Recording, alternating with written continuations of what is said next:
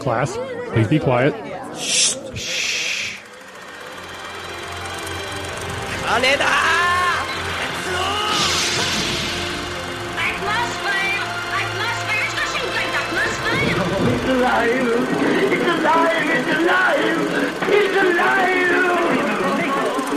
Any special message for all the kids watching at home? Stay out of trouble.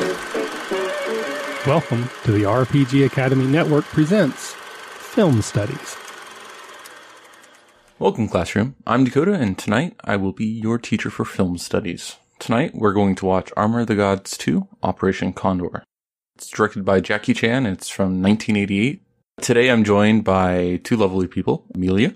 Hello. And Clum. Hello. This film is sort of, we'll get into it, but the basic concept is Jackie Chan's take on the Indiana Jones sort of action-adventure movie. I wouldn't say that there's any content or explicit language concerned. Did you guys say that there's anything worth mentioning? Not really. I mean, there's a bit of nudity. Yeah, it's like side boobs and stuff like that. Nothing major. Nothing. Not the worst the 80s have to offer. Yeah, no, I think it was PG-13, and it was pretty solidly in that category, I think. What would you guys say is your one-sentence review of the movie?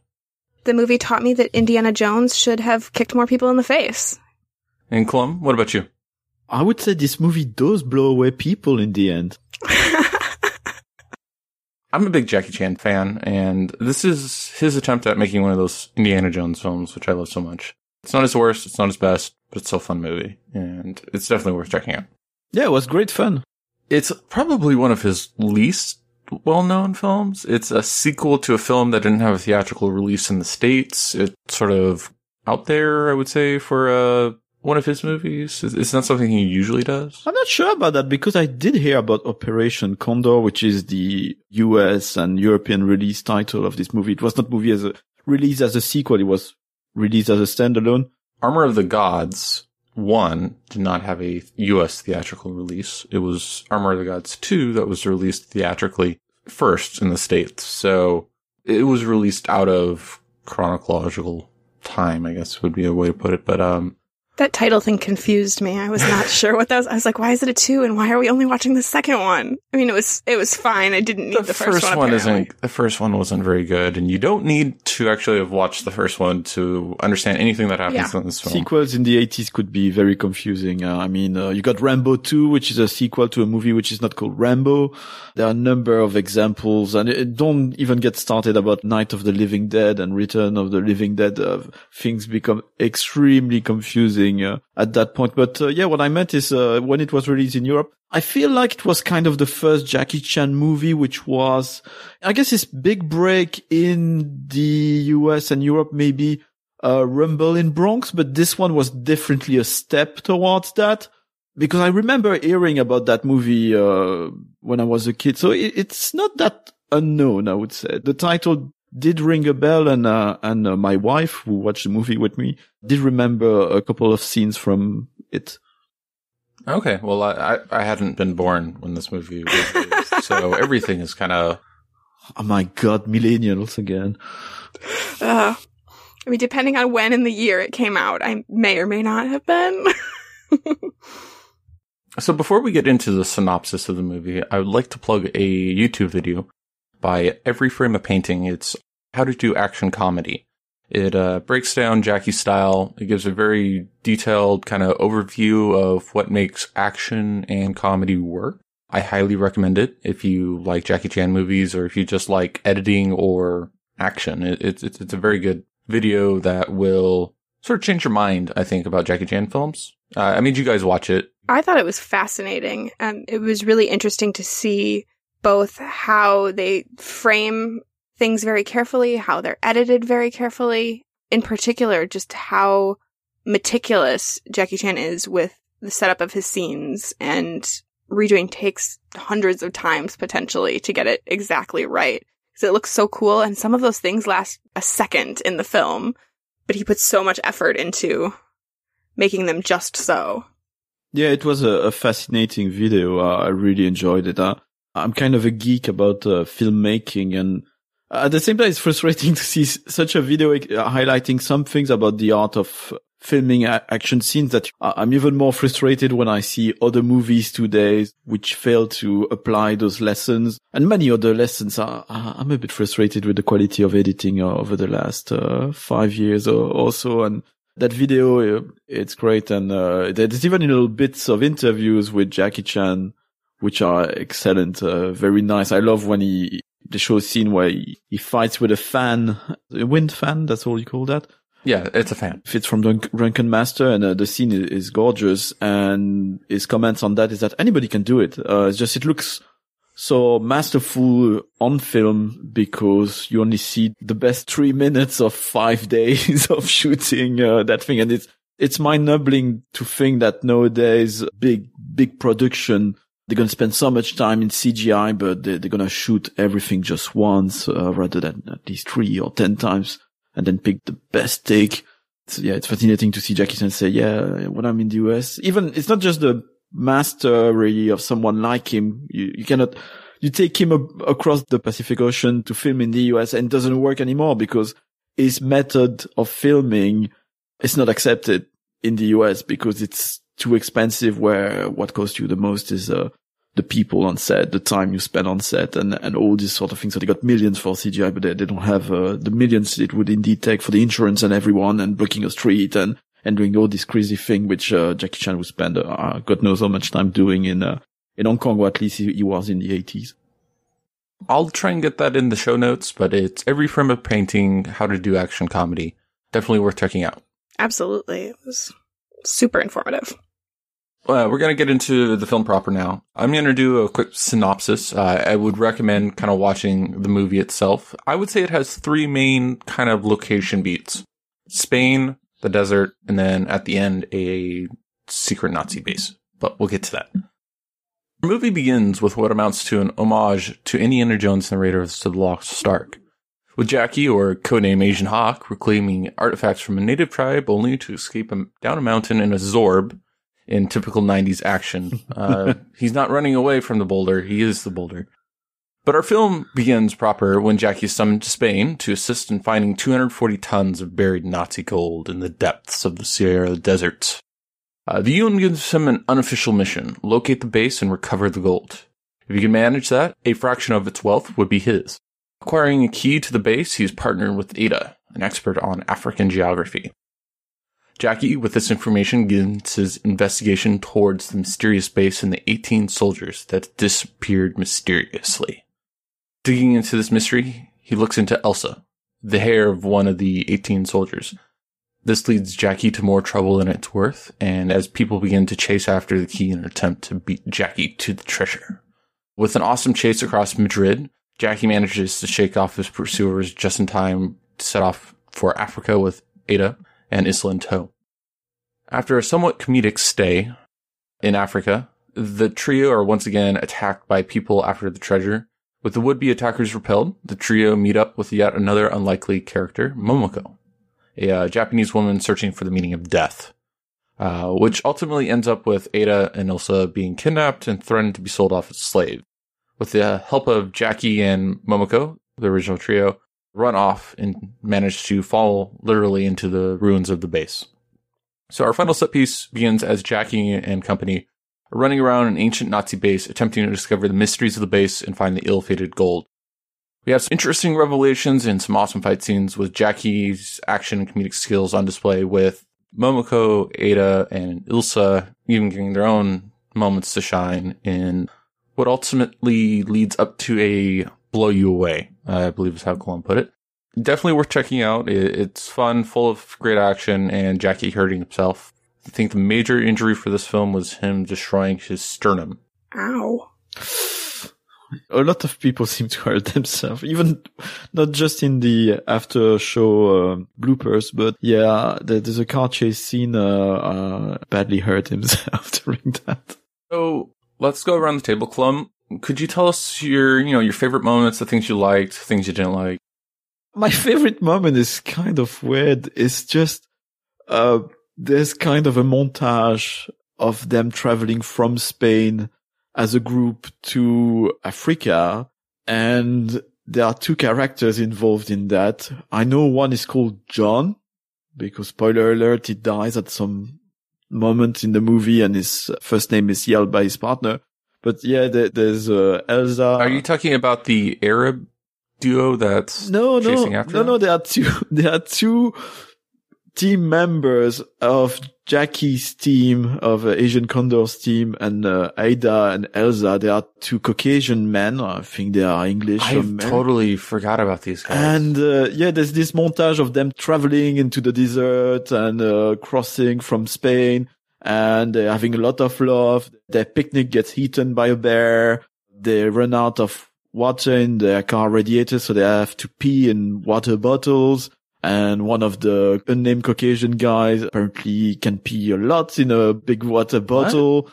And okay, wait, I don't. This scene. I feel like this was not in the movie that I watched. Yeah, this was not in the film I watched. Do you have bonus scenes that we don't have? No, wait. I'm gonna check this immediately. I got my YouTube, so I can tell you exactly when it happens in the movie. But it's this weird montage just at the moment they leave Spain. There was just Jackie, Ada, and Ilsa, and I have no idea what you're talking about. He's like, no, I'm sure. No, I've watched this movie like half a dozen times. I've never seen these two characters. I thought maybe I looked away, but then he said a bear, and I was like, no. Are you kidding? They even get killed by the mercenaries when they leave the camp after Ada and Elsa got kidnapped. I think this is dependent on the location and cut of your movie. In the version I watched, it's weird because you got that montage and then you got a couple scenes in, I'm going to send you the link right now. And that montage is so weird. But, that's John and the other unnamed, gentleman. And, it was, the montage is really funny and really out of place, and maybe so out of place that it got cut out by some people. I think Film Studies, we are cursed with versions of movies now, because it's clear for episode 1 we didn't watch the right version of Brotherhood of the Wolf. I sent everyone a link to the video that I think that's what we're going to have to do in the future, is make sure that everyone is watching the same version. But you know what? It's funny because when I went to pull it up on Amazon too, there were like 3 different versions and all released different years too. So like one was 1993, one was 1997, and like they were both exactly the same length and had like the same number of stars, but like a different release year too. So Amelia, what did you enjoy the most in your version of the movie? In the movie that I watched, I think my favorite part was at the end. Toward the end was one of Jackie's fight scenes where they're on those. It's not like scaffolding, but it's like moving up and down. Yeah, it's really hard to describe, but it was like these platforms that were kind of moving up and down. Seesawing. Yeah. And it's just this brilliantly choreographed fight scene.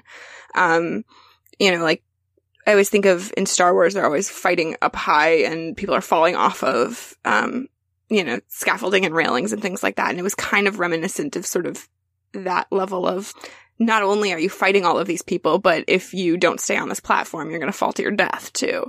And it was just brilliantly choreographed and beautiful to watch and just, like, fun.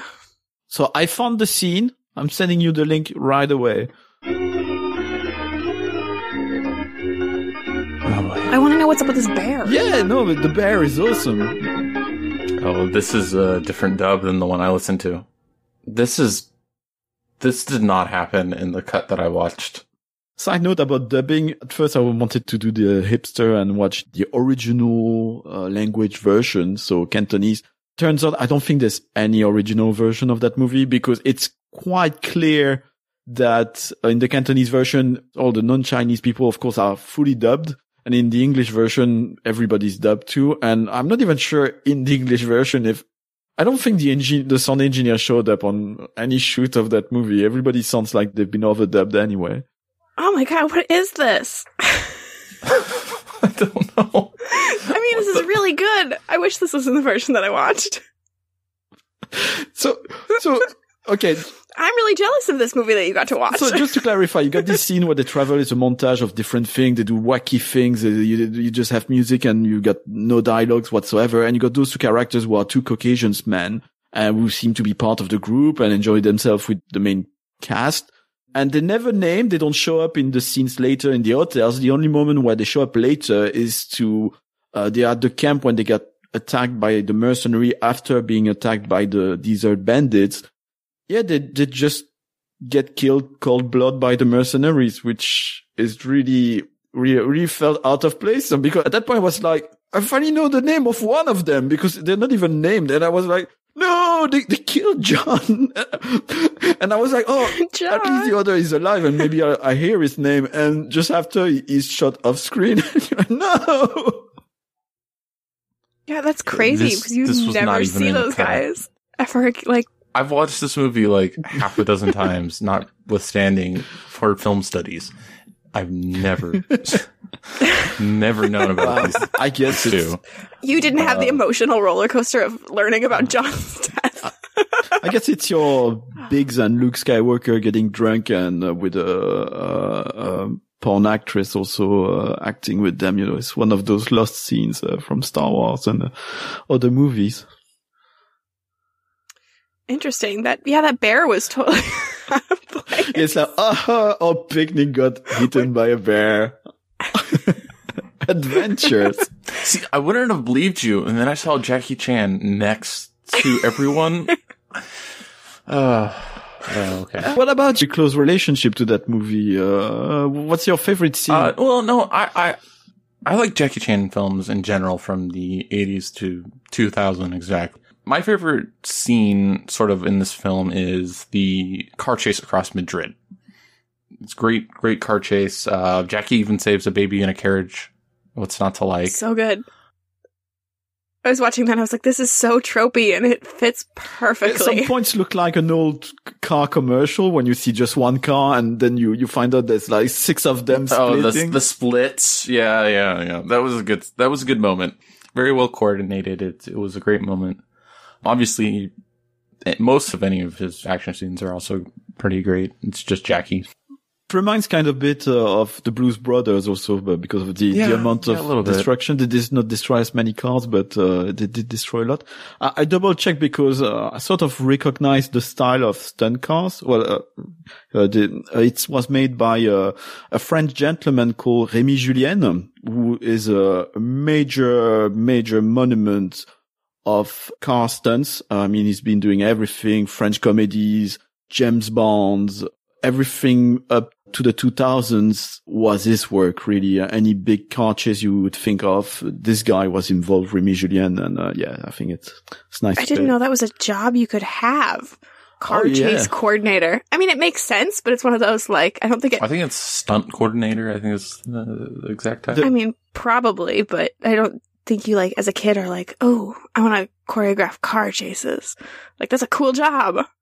So would you recommend this film to fans of a tabletop RPG as inspiration for any moment from the film? Is there one scene in particular that you would say, you should watch this, this would be great for a game? I think it's a difficult one. I think in the team of film studies, I find it funny because I think it is a better movie than Brotherhood of the Wolf, but it's not tabletop RPG so much, as it was. I think the main take I would get from it would be sort of the plot being an accessory. It doesn't really matter. The investigation is easy. Things flow. And what matters is the actions and the interactions between characters. That's the main lesson I would take for a tabletop RPG. Do a story with a big thing, can be an intrigue or whatever, but make it super light and always be there to make it sure that there's an ex machina helping your players. Clum, would you say that this is sort of like, if this was an RPG, this was probably maybe a con game, something that four people sat down at a table for 2 hours and rolled some dice, had some fun, story, notwithstanding, just have some fun? Yeah, definitely, yeah. That's the idea. I would agree. I think that, like, you could have taken a lot of those action scenes and the idea of looking for a treasure, and like you could have mapped that onto really any kind of plot. Like, it didn't have to be Nazi gold. It didn't have to be in the desert. It didn't have to be like any of those things. Like, you could have replaced any part of that and it probably still would have been okay. I don't think any one scene was like, this is something that I want to run in a tabletop game. I think that the movie as a whole is a good concept for like a tone of a game, if that makes sense. To have fun and to kind of, you know, at the end come away feeling like a hero and to have like sort of those big scene moments. So sort of swashbuckling action, serial adventure type story. Right. Yeah. It's not your heavy drama sort of. No. Jackie's never really known for his heavy drama. He has done a few, but yeah, he's always been more focused on the action comedy than definitely serious storytelling. I would say the movie almost more than exactly a lesson to apply to tabletop RPG. I take it more as a challenge, especially after watching, again, the video you recommended, Every Frame a Painting, which is, how would you apply those lessons, which is to interact with the environment, with elements, and apply to tabletop RPG. That's definitely something I would like to do, but it's a big challenge. How do you do that? How do you make that fight scene really interact with the environment and make it so that... That's one of my points for later. Oh, sorry. You asked the question, man. Do you want him to answer the question or not? But there's an order. We're going to structure order, but we jump to the second topic of tabletop RPG. So either we follow it or not. So yeah, okay. So what do you want to still say about flows and swashbuckling then? Well, I was just going to say that I think more than what kind of game you could run with it, I think it's an interesting look at how you would run a game. And sort of the tone of the game that you want, rather than like taking specific elements and translating them into your story. I think it's a really good look at how to maybe do a fun kind of game where your players feel like sort of big heroes and that kind of thing. So I think it's an interesting study in the tone of a game that you would run. So Amelia, with that in mind, I have a question. Have you looked at Feng Shui 2 by Atlas Games? A little bit. I've heard a couple actual plays of it, looked over the rules briefly. I've never actually gotten to play it. It's one I would really, really like to try out. Well, we're going to move into sort of what RPG we would adapt this movie into. And for me, I would adapt this into Feng Shui 2. It captures some of those moments you were just talking about, the lightheartedness, the heroes beating the bad guys. Feng Shui 2, I feel, is probably one of the best to capture the Hong Kong cinema, martial arts movies as far as an RPG, but you guys might have some different thoughts. It's kind of a no-brainer. I mean, it's clear that's what Feng Shui is trying to emulate. I did play it once for a one-shot, and it was pretty much strictly one action scene. So it would be like only the final scene of the movie we saw. It was a train ride on carts, jumping and fighting. And it was very interesting. The system would make that action scene rich, but that's the only experience I had with that. And in general, I don't know. Tabletop RPG action is important, but at the same time, it's not. It's hard to do well. Yeah, it's difficult. That's a really challenging thing. So the thing about Feng Shui 2, I've played it once as well, but as my understanding is, characters roll to see how many shots, and initiative is tracked with various actions taking a certain number of shots. So if you roll 13, attacking is a 2-shot. What that is you punching someone is a cut, and then somebody else is a cut, and you get this sort of flow, you know, back and forth of people doing things in a scene. For those that don't know about Feng Shui 2, that's sort of how it works. It's supposed to emulate those cuts, those edits, those punches, actions. That's the only one I would kind of adapt this into. Clum, do you have any other recommendations you would adapt this into? Well, I listed a couple, but the truth is I don't know them very well. I was hoping to get a bit of... I just making a quick... There's one called Overkill: The Action Movie Roleplaying Game by Joseph Barber. Another one called Action Movie World by Ian Williams for Flatland Games. But I don't know anything about those two games, and I apologize not to have had the time to research them properly. I know that Phil from Misdirected Mark mentioned an action movie role-playing game he played several times, but sadly was not available to give me more information. I couldn't remember when he talked about it. So maybe you want to check Pandas to Kill Game or Misdirected Mark podcast for that. I think the thing which always works for whatever you want to do is GURPS. As Tanner would tell you, no, I never played GURPS. I don't know. It's just a generic system. We're just having, at the expense of Tanner, your game master. So. Yeah. I mean, in Tanner's words, there's always 10 better systems to run whatever you want to run than there is in GURPS. I mean, and to that, you could say Genesis probably would be a good one too. That's Fantasy Flight's new. Amelia, were you the one who suggested Wushu by Daniel Bain? Correct. I, again, not a game that I have ever played. I've heard very good things about it, but the entire point of the system is to emulate action movie style games. Their suggested ones are like The Matrix or, you know, like Jackie Chan movies, things like that. You earn more dice as you add details to a scene, and then you get to roll those and kind of have more control over what you're trying to do. But you basically, as a group, pick a genre and you kind of describe these elaborate scenes and then play them out. It sounds really fun, and it sounds exactly like what you'd be looking for to emulate this kind of style with those big action scenes. But again, I have not had a chance to ever play it. I've heard really good things about it, though. Overall, we recommend Feng Shui 2 and maybe Wushu, and the others are worth checking out for sure, but I think our experience is mostly with Feng Shui 2. But let's transition into how we could apply some of these themes and ideas to a tabletop RPG. And Clum, I'm sorry for cutting you off earlier with this, but let's continue our talk about fights with flow, you know, how to accomplish them. And we see this in different genres as well. And the one I can think of is a swashbuckler. Errol Flynn, Robin Hood, Pirates of the Caribbean, even a, Muppet Treasure Island. No, even it's not exactly a swashbuckler, but even the good scene from Gladiator.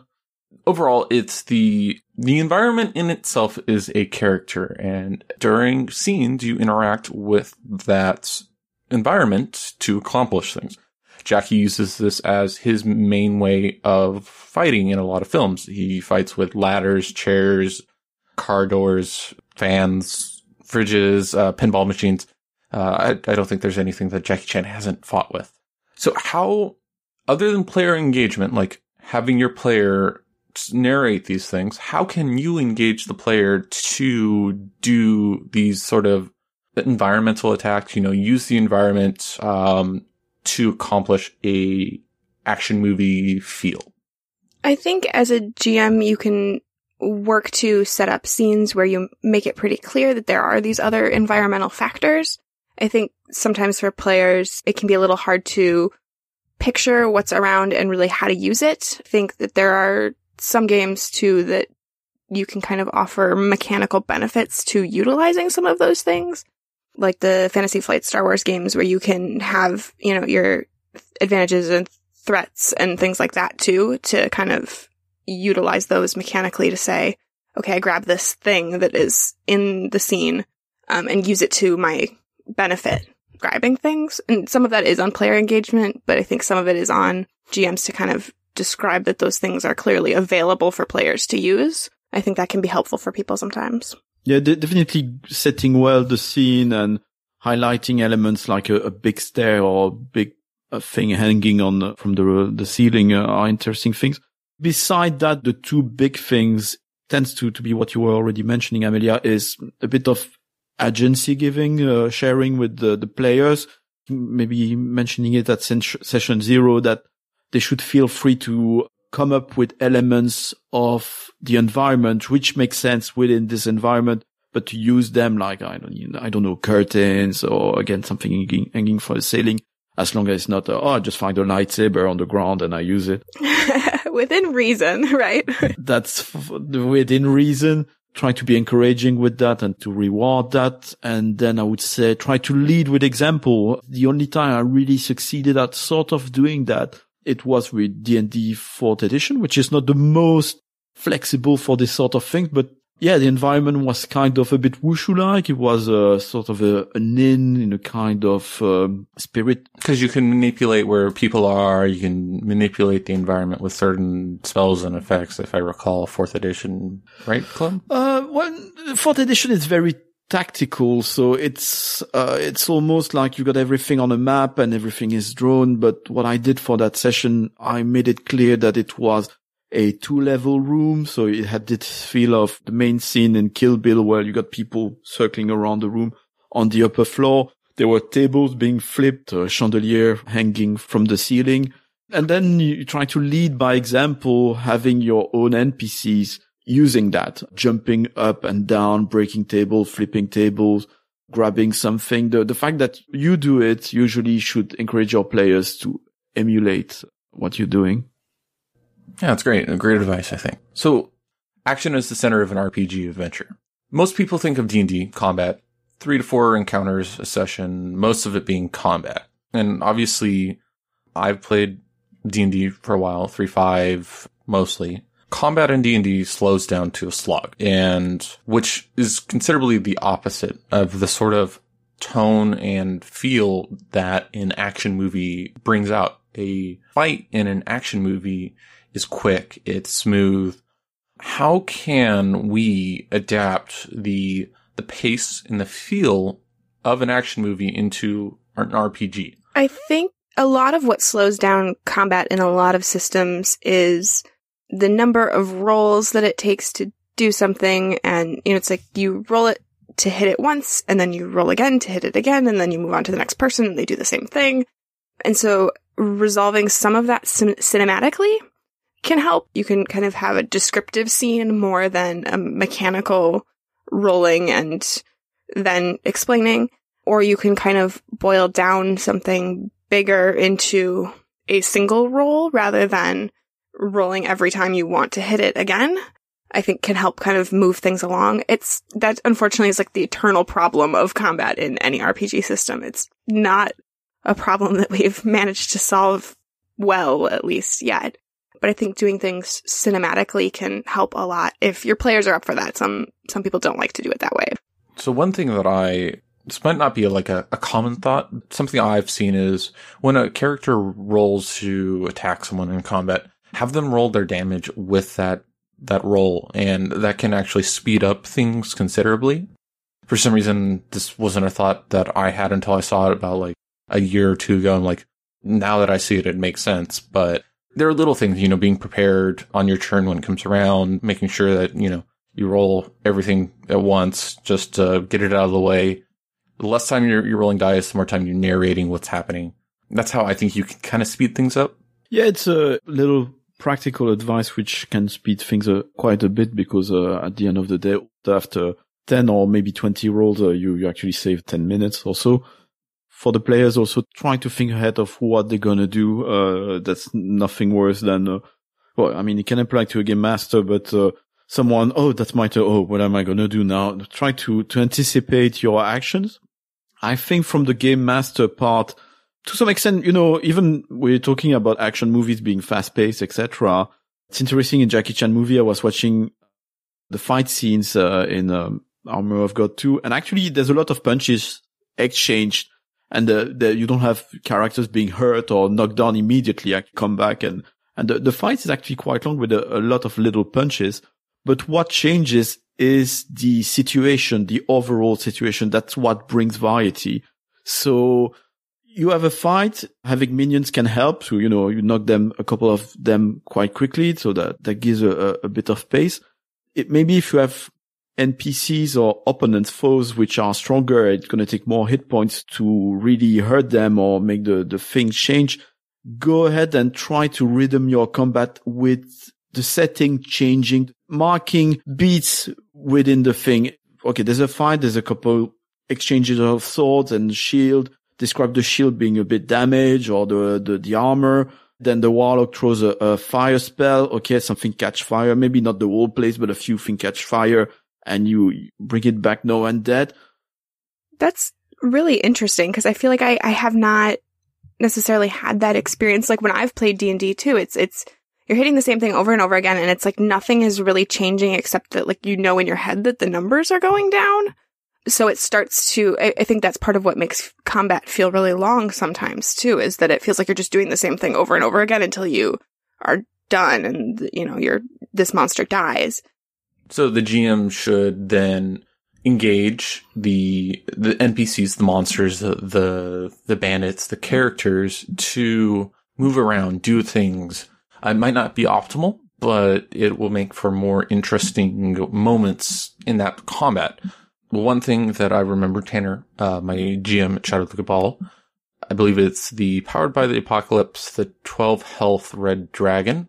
It's an interesting read as to why a dragon has 12 health and sort of how Powered by the Apocalypse handles those big story moments of killing a dragon that only has 12 health. And it's definitely worth checking out. It kind of dictates it changes your mind as to how player fighting a monster can be seen, because it goes from killing somebody for health points to narrative beats towards a fight. Yeah, it's actually it's been translated even in the guide to Dungeon World. There's a French version, and they included that article in it. It's by Sage Latora. It's actually 16 hit points dragon, and yeah, it really applies to Dungeon World. And the idea is that you might hit, and it doesn't do anything to the dragon because you need to hit a specific way to hurt him. I think. Just coming back on the idea on Dungeons & Dragons, it's quite interesting. I don't recall if it exists in 5th edition, but in 4th edition, you had the condition of blooded. And I think it was a step towards that. Because there were two things with being blooded or not, or your foes being blooded or not. First of all, your character might have advantages against foes which are under this condition, blooded. Or some stuff like, I guess, barbarians or certain kind of creatures. Some things get stronger when they're hurt. Yeah, they get stronger when they get blooded because they got their back against the wall and they need something. I think if you want to rhythm the game as a game master, it can be very interesting to sort of prepare a few, and even the environment can be just the character. Okay, when I'm 1/3 along the way into his total health point pool, or when I feel it's appropriate in the combat, I've got this line I prepared in advance, or this reveal about this thing, about what is happening, or something is happening with his armor, or is the clothes of the creature, or whatever. It's nice to, yeah, something changes, something happens, and rhythm the overall combat rather than being this dragging pool of. And I think it actually exists in video games. When it's interesting, I've been playing Zelda Breath of the Wild recently. And it's quite fascinating when you fight monsters, how this 16 health point dragon's lesson actually applied to something like Zelda, because there are a lot of monsters. You could hit them. It doesn't do anything. You're supposed to look at the monster, and it's a puzzle. It's a puzzle you need to solve. And when you do something, going back to the example of 4th edition, but applying to Zelda, it's clear that you got creatures who've got a sort of blooded condition because suddenly they move to using another type of attack from this point on. So you could have things like, okay, he's got all these minions. Okay, you kill all the minions. He's going Dragon Ball Z on. The thing is like, yeah, no, I can take my final form to fight you because you're a worthy opponent, and you make something happen. Mechanically, maybe nothing changes behind your screen, but in your description, you make suddenly the fight, the encounter. Yeah, something to change that rhythm so that it doesn't feel like you're just kind of doing the same thing over and over. I would have a message also for the players watching Operation Condor. As a player, I want to apply the lessons of Jackie Chan. Again, in the excellent video he showed us, Every Frame a Painting, trying to describe my character more like an underdog and embrace a bit more the failures I make. Or even if I make a success, describe my characters like, okay, I hit him and I take 5 hit points, but I knock my head in the process at the same time, and I'm wibbly about that. Now, Colum, that is, that's all right if the game is that tone. If you're playing a very serious, very, like, spy thriller film, that's not really the sort of place for, you know, just as a little warning label. Well, it doesn't necessarily have to be, it doesn't have to be comedic. I think that it's a good reminder. In that video, it talks about how one of the interesting things about Jackie Chan is that he is not afraid to get hurt in his films. Not so much making them, but like as a character, he's not afraid to be the one that gets punched in the face sometimes. And I think that's a good reminder for players that it's okay if you get hit sometimes, and it's okay to work that into the combat and into the story. And it doesn't have to be comedic, but I think you can, it's okay for bad things to happen to your character sometimes, and it's okay to roll with that, and that can be a really good part of the story, and it can help move things forward. Yeah, it can be sad and touching, or also very heroic. And a big example, John McClane, Die Hard. That's what the character is about, is this badass character, but he's walking on shards of glass and he's bleeding and etc. He's having a very difficult time. I don't think when you see McClane stepping on shards of glass, it's not exactly comedic. You're like, this, but that's about the struggle. It humanizes him. And it makes you sort of relate to that like, as you're watching it, you're like, you're also sort of kind of cringing and feeling that pain. And I think that's sort of rounds out the person. Yeah, it's the humanity and the idea. And I think it applies when we were discussing using elements of the environment. It's not just the swashbuckling effect or the comedic effect. It's getting things grounded, making things feel more real, more rich, more deep, because suddenly from being in that sort of, oh, I'm having a fight, but it's like in Street Fighter, the arcade game, it's just a background and it doesn't intervene in anything. Suddenly you have a fight and it's a bit more like Zelda. You run behind a column, you hide to avoid some laser beams and stuff like that. Suddenly the whole thing becomes much, much richer and grounded. You know, coming back thinking about system, I re-listened several times to the excellent Mask RPG you've been part of trials of for the RPG Academy, and now I'm trying to master that game. Actually, that game's got a lot of that built into it, and it was very interesting if you listen to that show to hear how you came up with ideas and descriptions in the fight which took place in a big stadium, and you make this stadium exist, and it's not only important at a tabletop RPG table, but even more in a podcast. Unless you're playing, and it's not a criticism at all, unless you have a printed map or your dwarf forge decor in little models with your miniatures all set there, if you've stopped bringing up things, mentioning them in the action, actually it doesn't exist anymore. Anything that you have not said at the table does not exist in RPGs. You know, that's kind of a holdover from like wargaming, which is really the start of D&D, is that there's this idea that like, if it's on the table in front of me and I can see it and that's what's there. And to some degree, for some people, it's kind of hard to get past that grid map and that visual part of it, but it's a lot of it is theater of the mind. And you as a player can bring things to the table too. It's not always on the GM to describe everything for you too. And certainly they hold the right to say, no, that's not, you know, you can't do that, but you can say what it looks like. So, Amelia, we're getting a little low on time, but you had a talking point you wanted to talk about as far as, like, application of themes and ideas to a tabletop RPG. Please be so kind as... Sure. I think that a big part of this is sort of solving a mystery, looking for a treasure.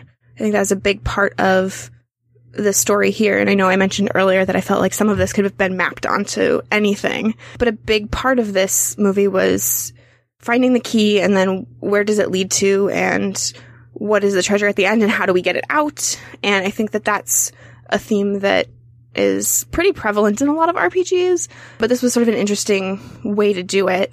You have this party of people and they're looking for this treasure, and they get there and there's nothing there, and 240 pounds of Nazi gold. Right, yeah. But they get there and, like, there's not really anything there, and they have to go continue to find it. And I thought that having to keep looking for it, too, was really interesting. Because I think a lot of times you follow the clues and then, ta-da, there it is. And I think it's okay to have a little bit of that misdirection, too, when you're looking for something and then you get down there into this dungeon or whatever and there's nothing there. And, you know, you still have to kind of continue to look for it and solve more puzzles, and I liked that idea. Something like that, which actually I read in a scenario I'm mastering for Archipel's D20, a French piratey setting, is that to adding to the dungeon exploration, mystery seeking, and finding the treasure, adding a race aspect by having other people in the dungeon also being just behind you, trying to go after the same thing as you are. It can be something which makes that dungeon different, or that mystery different from that other. The fact that there's another group of people with maybe similar skill who are trying to not only to stop you, but beat you to it. Yeah, beat you to it. I think there is a Pathfinder adventure path, the Siren area, the tomb raiding, basically, has your group going into these sort of like pyramids and temples and things like that. But there's also other groups that are buying for those treasures, and it's sort of like a race to get to the treasure first and get away with it. Or you said that really adds a little bit more to a dungeon if you know that someone's right on your heels, and that happens in this film. There is a second force just behind Jackie as he's rushing in to try and find the treasure. So I feel like that gives the players tend to stall out.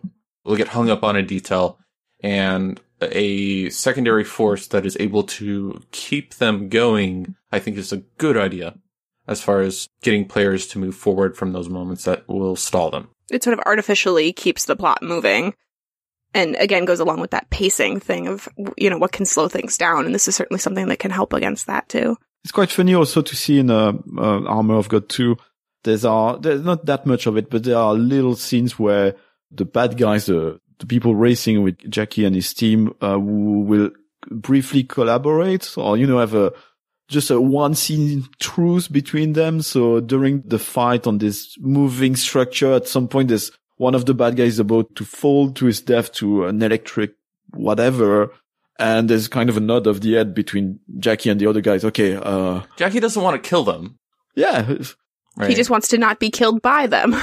And they don't want to die. It's rather classic, and later it happens also with the surviving Nazi who helped them to get out. But it's also a classic moment in movies where you got two teams racing for something, and then something happens, and suddenly you've got your heroes and the bad guys who need to briefly, or at least part of them, to briefly collaborate in order to survive the situation or to move forward.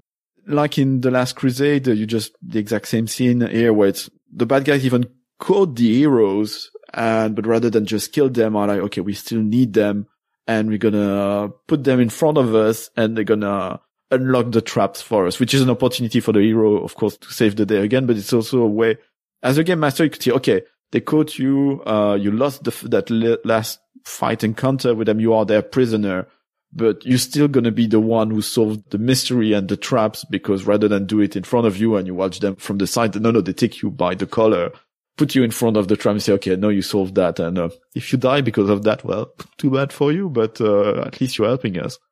Now, I want to run that now. Right? You want to run this sort of high-paced, high-action adventure Indiana Jones film, right? It's just right. There's just a certain amount of energy running a game like this that I think a lot of people can get behind. And yeah, do you have experience? Do you have memories of a game which succeeded at doing that, either as a player or as a game master? I know Shadow of the Cabal is more boring intrigue, long political discussions, but were there any point where there was some, I don't know, action and fun? Oh yeah, there's a ton of moments like that for us. The last episode was great, by the way. I loved those. Thank you. Spoiler alert. No spoilers. Go listen to the episode. Go listen to the series and listen to the finale. Oh, listen to it. It's so good. It's so good. I haven't listened to the fifth finale yet, but I love the underground adventures. Oh, they're so good. Well, you have to listen to last episode. Oh man, do it. Ugh. Do it. So you were saying, Dakota, any memories right in that vein? So as much as I love Indiana Jones films, like I was raised and basically grew up with Indiana Jones and films like that, I've never actually had a game that's successfully captured the sort of tone, pace, or adventure of an Indiana Jones film. I've never actually tried to run one to capture the same feel. I think a lot of the issues that I have as a GM is pacing. So maybe there are some lessons here for me to learn as to like, how do I push the story forward and sort of do that? Now, you know, it's on me to apply those lessons. It's really hard. I mean, it's a really good question, and I don't think that I've had a game that has done it really successfully either. And I made a note while watching this movie about the pace that by the time I was 20 minutes in, we were on the fourth action scene already. It moves really fast. And doing that in a game is really, really difficult. And I think the more players you have, the harder it is. So I think potentially just having a smaller party might make that better too. I mean, certainly don't want to leave people out, but definitely the more people you have, the more difficult it is to kind of maintain that quick pace too. What about you, Clum? Have you heard anything like Indiana Jones or Operation Condor 2? No. And actually the last time someone promised to me some pulp action was for Call of Cthulhu, and it really didn't turn the way it was advertised. I went to the face of the bad guy in his office in the day, across the street from British Museum. And I say, I know you are up to it, and I'm going to have you someday. Like the senior thing in the movie, the hero does that at some point, and then you leave his office, and I got shot in the corridor, and I was like... That's so anticlimactic. What? You said it was pulp. I created this character based on the Lost in Hell production script, Smoke and Mirrors, and then you do that to me? I was like, no, that's not what I was told. The thing I would say, it's not really action, but that's the inspiration I got from this movie. I think sometimes we get too focused on maybe the main plot of a role-playing game, and actually when you make it lighter, the main plot, that gives you room to do other things. So the best game I had last year was the Call of Cthulhu game, and it was very linear. It was very simple. We were parents. We were going after our lost daughters from a scout camp. We went to the scout camp. We found something. There was a trail. We followed the trail. We arrived to a cave where our girl was. So it was very simple. It was really following the trail, and our motivation was simple. So we didn't have to worry about clues, etc. But it freed myself and the other players who are podcasters, also Kai from Wizard of the Wind, Mark from Champions RPG. I'm plugging everyone. The Game Master was Joel Trier from Oh We Roll podcast. We were excellent at Call of Cthulhu. And there was Camille, who was with us in first episode, who's from Demipia. But it made us role play more. So in this case, it was not action, but the fact that the plot was simple created room for us to be, okay, I'm the divorced father of a young girl, and this guy next to me is a lawyer and is the new husband of my ex-wife.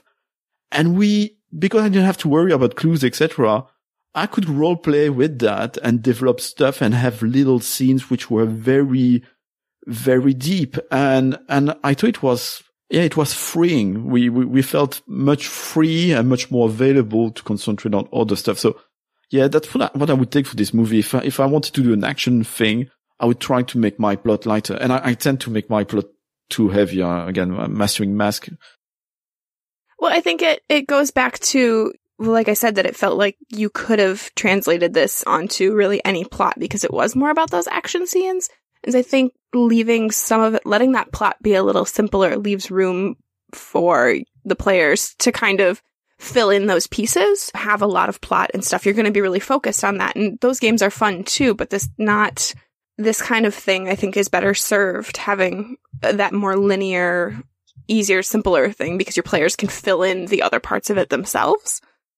I think also we're talking a lot about the action in this movie, but there were a few, it was not big and psychological, but there's a lot of, and again, it's sad that your edited down version didn't have this great character development montage, but this movie left room for the characters and maybe the actors enjoy each other's and just have fun interacting and doing goofy, stupid little things, because we don't have to make any exposition for the plot like you would do in actual Indiana Jones.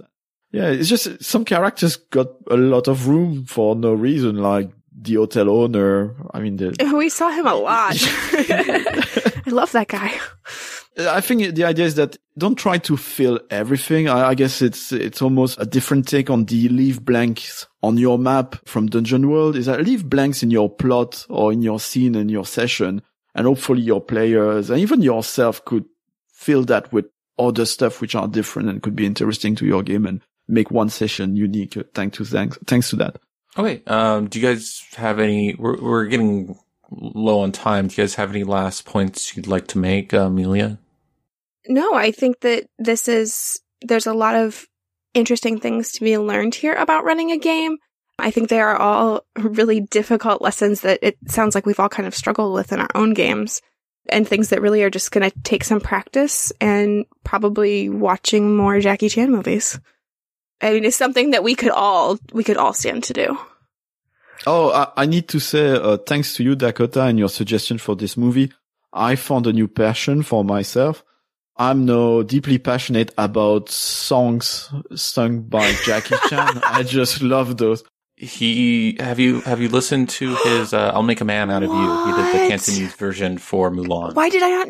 Yeah, it's great.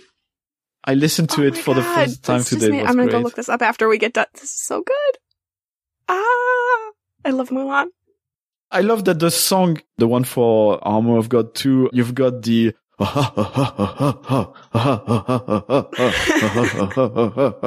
from that's the Indian that didn't get cut from your version, right? With the dancing people in the end.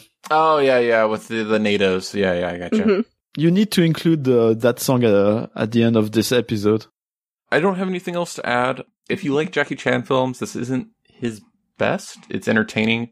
Watch anything from the 80s to 2000 on the nose. That's my hot take. Jackie Chan's only movie after 2000 that's good is Foreigner. That's all I have to say. Fight me. Be happy to talk to you about it. I like Jackie Chan films. So we're going to start our sign off now. This is brought to you by the patrons of the RPG Academy. You can find them at patreon.com/the RPG Academy. If you're having fun, you're doing it right. And thanks to those people that support us, we're able to make this content for you and other content like it. So if you like it, please feel free to help Michael out. He's a wonderful person. This is Dakota with Shadow of the Cabal, player, and I'm joined today with Amelia. Could you tell us where to find you? Sure. I am at Ginger Reckoning on Twitter. I am also eventually going to be on Shadow of the Cabal soon. You can hear me on one episode already. And then I also am working on my own podcast right now called the Character Creation Cast, where we sit down and talk with people who are passionate about different role-playing systems, and we sit down and go through the character creation process with them. We're hoping to get that up pretty soon. So, where can they find that on Twitter? That one is at Creation Cast. Okay. And Colum, could you tell us about the Roulettes and yourself? So the Roulettes podcast is the proudly London-based show of tabletop RPG fans across the channel, across the pond, and beyond. Release monthly episodes. We are currently releasing episode about the Dragon Meat Convention, which took place in London last December. I think we're trying to make something special and quite surprising. And please come check us out. I would add also, you mentioned Michael from the RPG Academy. For once, for the first time in the Film Studies RPG Academy, we know what's going to be the next movie in the next episode. So Michael's going to lead us into Clue, the 1985 American movie by Jonathan Lee. I think it's based on Cluedo, right? Yes, it's based on the board game. It's a It's done by Hasbro, and they made a murder mystery comedy, and it's well regarded as a cult film. It's very enjoyable. Oh man, that's definitely a good worth movie. Checking out. It is a very good movie. Flames on the side of my face. I've not seen it yet, so yeah, I'm good. Oh really? You're in for a treat. It has some very notable actors. Tim Curry is in that? Yes, Tim Curry is in the film. I was just trying to struggle for his name, but yeah, Tim Curry's the butler in the film. I haven't watched that movie in so long, like since high school probably, but you might have to watch it for film study. I'll have to. But yes, our next episode will be Clue with Michael from the RPG Academy. It is still up in the air as to who will be joining him, but rest assured that we will have some wonderful advice for you for running a mystery murder comedy film. So thank you for joining us. Bye. Bye.兩文壓造遍世間機運同強人無道風沙迷天迷城強盜那裏找公正巨人隨間共狂暴還未收周